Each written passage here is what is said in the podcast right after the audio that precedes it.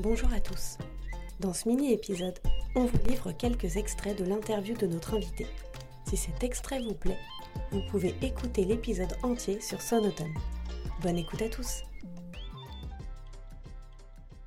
Les aides-soignantes qui s'occupent de ma femme, à 90%, il n'y a quasiment que des femmes. Alors, quand elle était à la maison, il y avait des hommes qui venaient aussi. Mais là, c'était quasiment essentiellement des femmes. Mais qui sont d'une gentillesse, d'un dévouement avec elle, extraordinaire. On est loin du livre sur les EHPAD euh, euh, qu'il ne faut pas généraliser. Et puis ces dames qui me disent, il faudrait faire ceci, il faudrait voir cela pour votre femme. Moi, je suis un peu désorienté. Est-ce qu'elle a besoin de tel ou tel produit? Je ne sais pas. Ils me le disent très gentiment, il n'y a plus tel produit. Je leur me dit, il faudrait acheter qu'un petit produit pour, euh, pour nettoyer les ongles de votre femme. Je vais l'acheter, je vais le trouver. Mais moi, je ne vais pas spontanément avoir l'idée, toutes ces idées.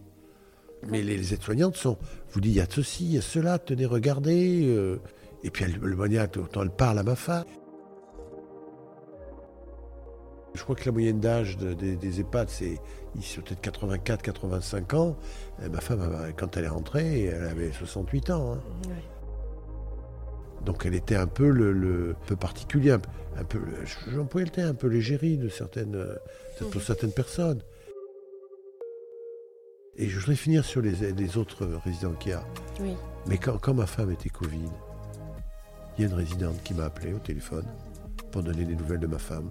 Alors qu'elle n'était pas rentrée, parce qu'elle n'avait pas vu. L'EHPAD m'a appelé, hein. Oui. Mais il y a une résidente qui m'a appelé. Et qui voulait savoir comment j'allais, parce qu'elle avait appris que j'avais aussi le Covid. Bah, c'est extraordinaire. C'est fabuleux. Rien, que ça, ça vaut le coup. Ces rencontres, mhm. ça vaut le coup.